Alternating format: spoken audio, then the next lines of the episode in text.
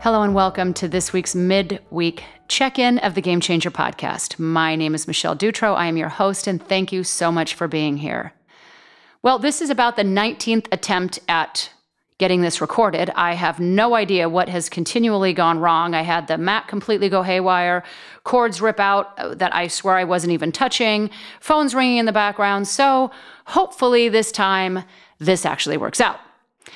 Now, as you may have seen on the title of this week's show, I think I'm going to call it Life Lessons from a Gas Station. Not sure, but it's probably something along those lines. Here is what I tripped across this week. So, pulling up to a gas station, as I'm putting the pump into the car, look up and realize that there is a television screen on the gas pump. And as I look around in observation, I realize that every pump, in fact, is streaming something different. Here's another one with last night's baseball scores, another one over here with the weather. This one over here has got MSN.com.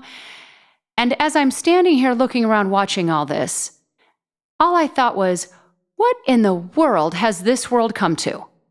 In all honesty, let's just stop and think about what it is to be in the mindset of this gas station owner. And I'm sure he's not the only one, he or she, for that matter, is not the only one that have these live streaming televisions. You probably have seen them in your neck of the woods, this live streaming TV. Where is this really what this guy's thinking? Okay, I've got an extra 500 grand to spend this year, and I want to make sure that I am serving my customers to the greatest degree. Now, here's what I know I've got stickers up all over my pumps that say you can't use your cell phone while you're pumping gas because you're going to electrocute yourself or you're going to blow up the gas station or some other calamity is going to happen. I don't know, but don't use your cell phone. So now, what are people to do? They can't check Facebook. They can't be chatting on the phone. They can't post on their Twitter account. What in the world? And they certainly can't Snapchat. So now what? What are they going to do with those three and a half minutes? They'll be bored out of their mind. I must provide entertainment. So I'm going to take 500 grand and I'm going to do live streaming TV because if people don't have input for three and a half minutes, they'll likely go insane, bust out a gun, and shoot the whole place up. I don't know. But I have to imagine it had to be something along those lines for this guy to spend that much money putting televisions in. Folks, have we truly become a society that for three minutes while we're pumping gas, we have got to be entertained?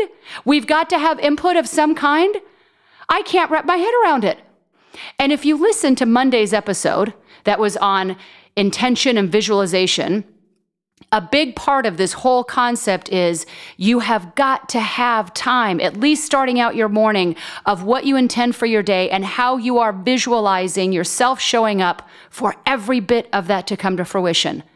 Further, in conversations I've had this week on this topic about this show, is don't wait until the end of the day to reflect back, realizing that you missed the mark that it didn't happen, that you didn't pull off any of what you said you would, that you kind of showed up as a schmuck, or you showed up really negative, or you yelled and screamed at your kids, or you cut someone off in traffic, whatever it is. You got to check in more frequently. You have to check in periodically through the day and say, How am I doing? And that's got to be in silence. That's got to be without input. You can't possibly have input coming in and at the same time tune in to what truly is going on within inside you. You know, one of my favorite quotes from Albert Einstein is I think 99 times and find nothing. I stop thinking, swim in silence, and the truth comes to me. And when you stop and think about that, let's, let's be clear it's Albert Einstein, a whole lot smarter than me. Yet, if there's one thing that I completely agree with, which is why I named my company Inner North Star, it's exactly that. Every single thing that you need when you swim in silence, the truth comes to you. That's exactly it. The answers are not somewhere external. They're not on a television show. They're not from a psychic. They're not from a podcast, not even this one. They're not from a book. Every single thing that you need right now, whatever answer you need, whatever direction you think you should be heading in that you feel confused about, whoosh, turn off the noise. Go to the gas station, stand there for three minutes, if that's your only three minutes of silence, and try to look away from the television screen. Try to not even have that time being filled with input.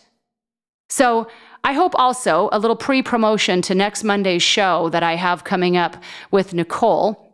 You're going to love this conversation as well because we talk an awful lot about this exact topic. What is what happens to us rather when we are in a place that we don't know what we're doing, we're in 5,000 different directions, we're kind of at a point of desperation. Every answer that you're looking for is already inside you.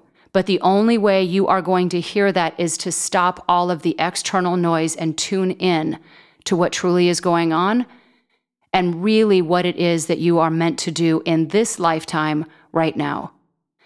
So, with that, I'd love to hear from you. I'd love to hear how you stop the noise. I'd love to hear how you have come up with really fantastic ideas in your moments of silence. You can reach me on my blog site at innernorthstar.com. You can find me by the same name at Inner North Star on Facebook, Twitter, Instagram, and now Snapchat, which is a much more personal snippet into my life. I'd love to hear from you in any way, shape, or form of whatever is convenient for you in your three minutes of silence.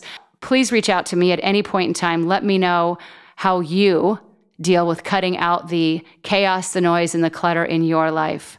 And as always, Thank you so very much for your time. I know you could be doing anything right now, like watching television at a gas station, but you're here. So thank you truly for you being here. It means a great deal to me. And I look forward to chatting with you again next time on the Game Changer podcast.